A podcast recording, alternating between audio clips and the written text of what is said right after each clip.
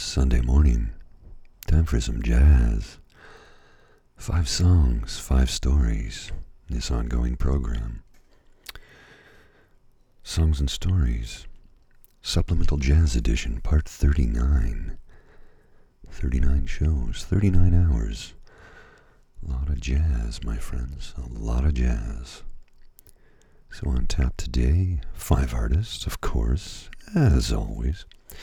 I'm going to feature a couple of artists today that I have not in the past.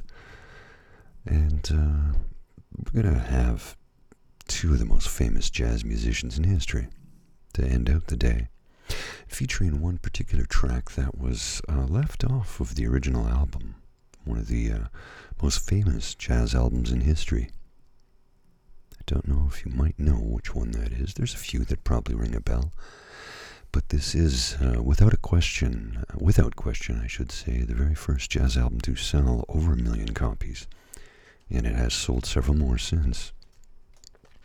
But let's start things off with a, uh, new track, a new composition from um, Italian drummer, jazz drummer, born in Italy, Rome, Italy to be precise, in 1988.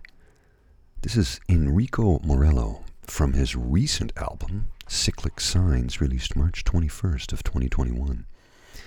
This is Ghost Truck.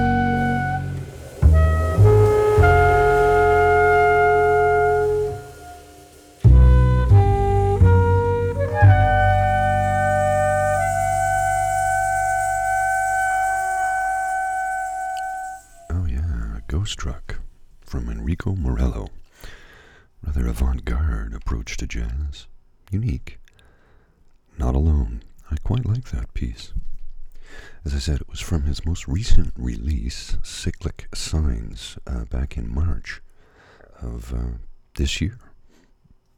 Very talented Italian drummer, Enrico Morello. This is his first full length album as a band leader. Sorry, I just bumped something on my recording desk there. 12 tracks in total on this album, released on uh, March 19th. Sorry, not the 21st. I, I made a mistake.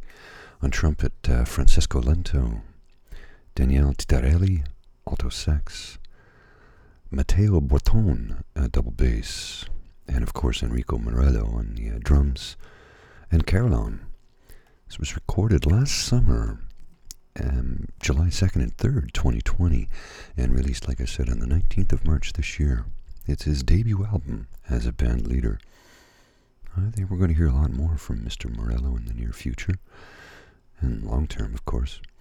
He has uh, done a fair bit of touring throughout the part of the world that he resides in, throughout Africa, and has been influenced by a multitude of musicians. I think we're just getting uh, scratching the surface, as the saying goes. So let's move on from Italy to uh, California. I want to play. I'm going to play. Uh, this is his most recent release. This was released uh, April 30th of this year from Vacaville, California. Mr. David Halliday with the track Sometimes It Snows in April. And um, as a resident of the city of Ottawa, Canada, I can attest to that.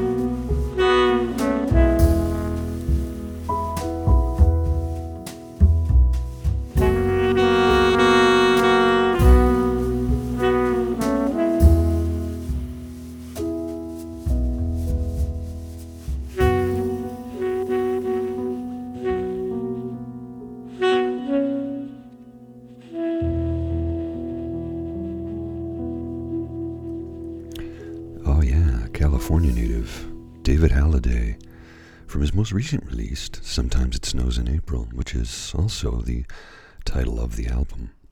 Nothing like starting off your Sunday morning with some great sax, eh? I think that's a great way to start off any day. Everyone loves great sax. I'll leave that one, let it marinate there for a minute. So, David Halliday is, uh, well, young man, relatively young, I should say. He's uh, traveled through most of the United States, Cuba, Puerto Rico, Guatemala, Mexico, and eight European nations.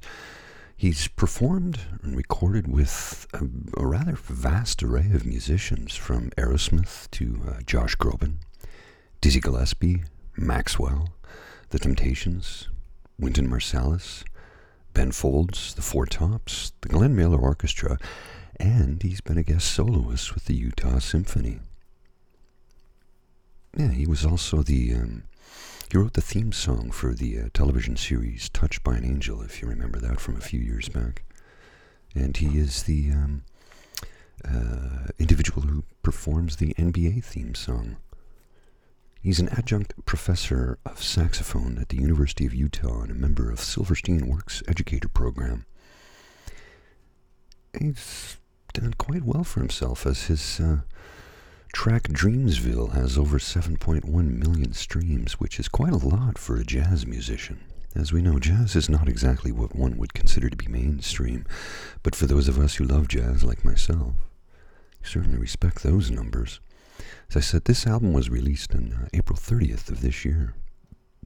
He has a total of, oh, uh, six or seven albums under his belt as a band leader. I expect some more from uh, Mr. Halliday in the future. Quite the, um, quite the unique player. I really like his tone for certain. Okay, gonna move it along a little bit, and um, I, I have a track I want to play by an individual um, name of Vincent Herring, originally from uh, Hopkinsville, Kentucky. Now, he's been on the scene since 1982, but he's only about uh, three years older than me, so a bit of a prodigy. He, um, at the age of 16, he entered California State University at Chico, California on a full musical scholarship because he was simply that good. Mm-hmm. Like, how do you, you can't, you can't even call that into question. My goodness gracious.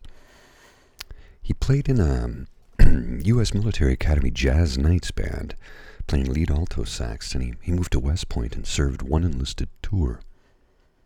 In 1982, he moved to New York City and attended Long Island University.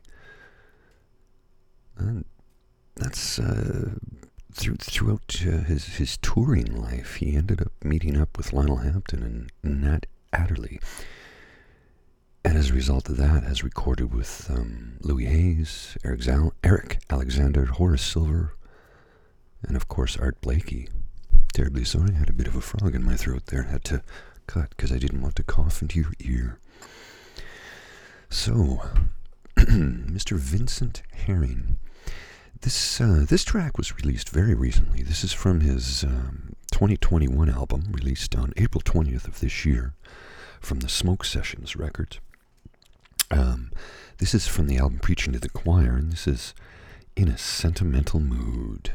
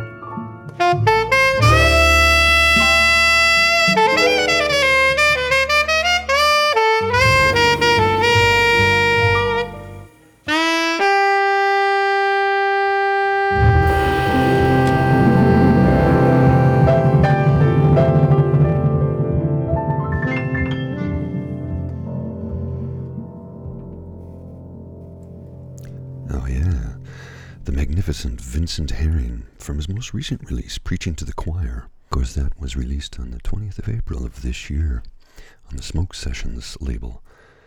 Preaching to the Choir.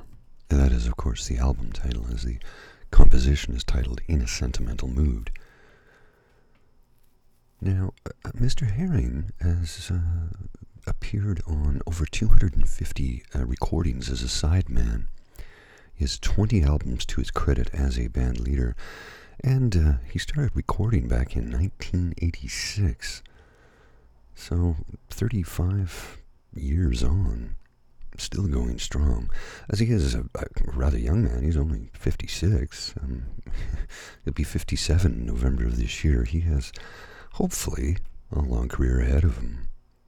I'd like to hear a lot more music from him as the decades tick by, as they often do. Of course, they often do, Paul. What else would they do? Time only marches forward, never back. Now, he's toured throughout Japan, Europe, China, all over the world. Basically, every major jazz festival that there is, he has played at. He's also a uh, professor. Uh, let's try that again. He's a professor at uh, William Paterson University and Manhattan School of Music, um, a jazz educator, as he's both a uh, sax player and a flautist. He's recorded with Art Blakey, Horace Silver, Freddie Hubbard, Nat Adderley. He's toured with Cannonball Adderley, Louis Hayes, Cedar Walton, Dizzy Gillespie. Effectively a who's who of the jazz giants. And uh, he was, at one point in time, well, not too many years ago, he was uh, appeared as a special guest soloist with Wynton Marsalis at uh, Lincoln Center, and was also part of the Carnegie Hall Big Band. Spectacular recording artist, great writer, Mr. Vincent Herring. So, from one uh, magnificent sax player to another, I want to feature, well, one of the greatest uh, saxophonists to have ever lived. And I, am not, uh, this isn't Birdland, this is not Charlie Parker. I'm going to go with John Coltrane. And I'm going to play a, a composition for you now that I featured part one in the past, just a few weeks back, and today this will be part two, A Love Supreme, from the 1964 album A Love Supreme, which has been lauded as both one of the greatest jazz albums of all time and one of the most complex and complicated ones at the same time. It's funny how there are times when I love to sit and listen to it, and other times when I simply can't handle it. It's just a complicated record that like I said, sometimes you just you need to be in the right mood. Anyway, and by the uh, year 1970, when uh, the album hit the age of six, it had sold half a million copies, far exceeding his usual sales of about 30,000. So this had done incredibly well for him. Basically, every review was five stars for the most part, right across the board. But it is one of those records that sometimes you just can't really handle it. So, from the original recording, um, this is A Love Supreme from the album A Love Supreme, A Love Supreme Part 2, John Coltrane.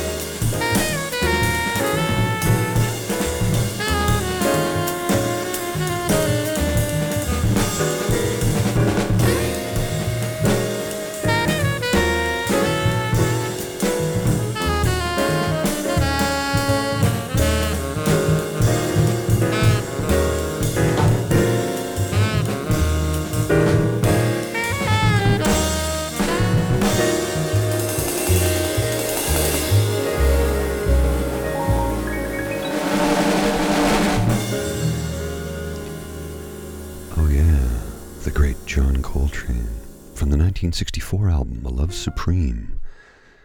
Of course, that was recorded in one session, December 9th, 1964, the Van Gelder studio at Englewood Cliffs, New Jersey, encompassing modal jazz, avant garde jazz, free jazz, hard bop, and post bop. Released on the Impulse label. Clocking in at 33 minutes, um, relatively short um, recording, considering, well, how monumental the album is. And again, as I stated earlier, it's it's one of those records where if you're in the mood, if you're in the right mood, it's incredibly uplifting. And if not, it can be pretentious and I can't argue with that because it's I've always felt that about the record. I still think it's a genius work without question. That's never been called into question. But sometimes I'm just not in the right frame of mind to listen to it. Clearly I was today, otherwise I wouldn't have played it. Of course, that was A Love Supreme uh, Part 2, which was dedicated, um, he offered it up, uh, let me rephrase that he wrote and recorded it as an offering to God, as a way to say thank you for giving him the great musical ability that he had. And that was a kind of a shocking thing to read in 1964 on an album cover, and yet there it was, written for all the world to see. Just a brilliant, brilliant record. Like I said, categorized as a multitude of styles of jazz, featuring uh, McCoy Tyner on piano, the great Elvin Jones on the drums, and bassist Jimmy Garrison. Was John Coltrane's best selling record, like I said, recorded December 9th, 1964, released early January of 65. His masterpiece, one of the greatest uh, jazz records of all time. He sold 500,000 copies, like I said, by um, the year 1970. Of course, the album has gone on to be remastered, remixed. Um, some outtakes have been re released with it. The original uh, Stereo Impulse album, um, four tracks Acknowledgement, Resolution, Pursuance, and Psalm. All part of A Love Supreme. Now, there's multiple uh, variations available if you want to go out and ser- search them, search them out, search them out. They're available for your listening pleasure on uh, on the Spotify, but you can also find multiple copies of it on both vinyl and compact disc. I would recommend the vinyl setup if, of course, you have um, a proper a proper setup for listening to jazz via vinyl. And I don't mean one of those $50 USB turntables you see at the Radio Shack. I know Radio Shack is not a place anymore. I'm just not going to give a plug to a place that won't pay me. Although I do love Kettleman's Bagels, even though they don't pay me either. But that's neither here nor there.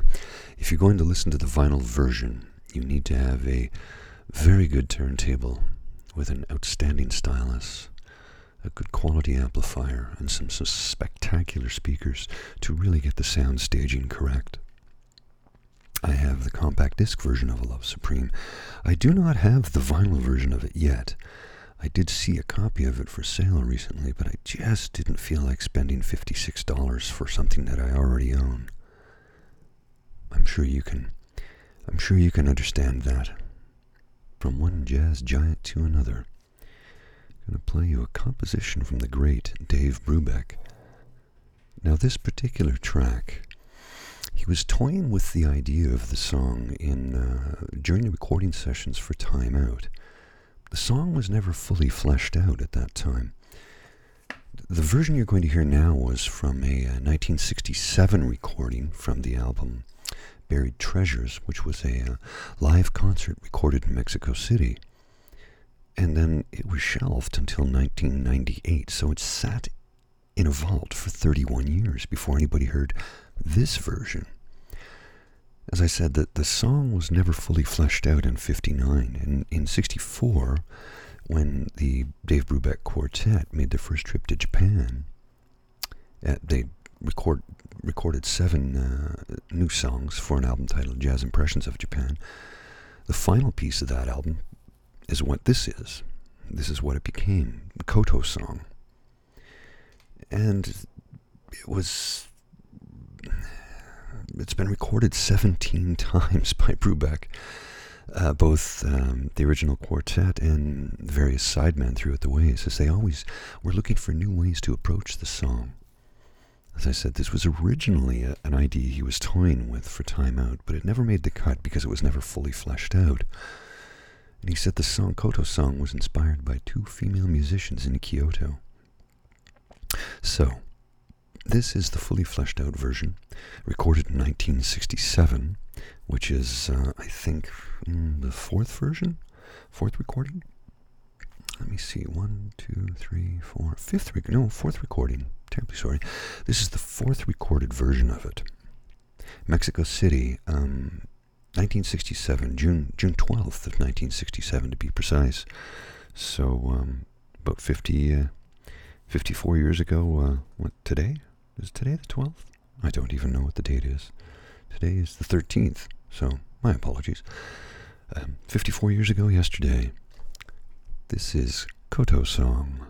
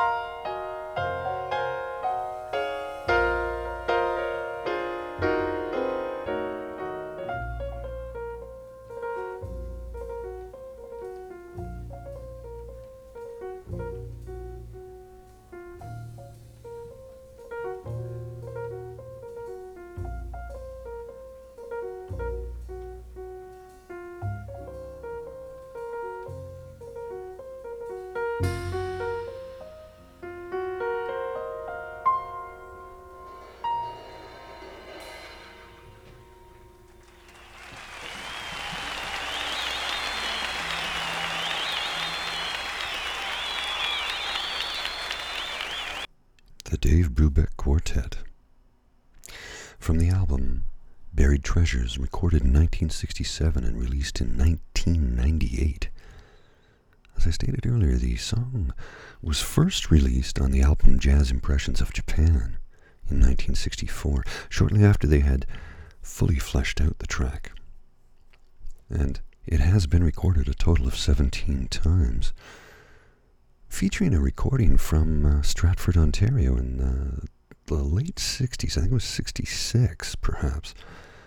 Of course, unfortunately, the original master tapes for some of those recordings are simply no longer available, as they've long since been out of print and have just kind of disappeared. There are 11 versions of it available, though, if you wish to seek out some of Mr. Brubeck's catalog. That particular version you just heard, like I said, from the album Buried Treasures, um, a little shorter than some of the other versions, but a little bit more focused at the same token.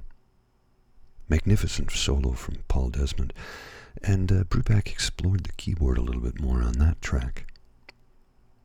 The late great Dave Brubeck, Paul Desmond, Joe Morello, and Eugene.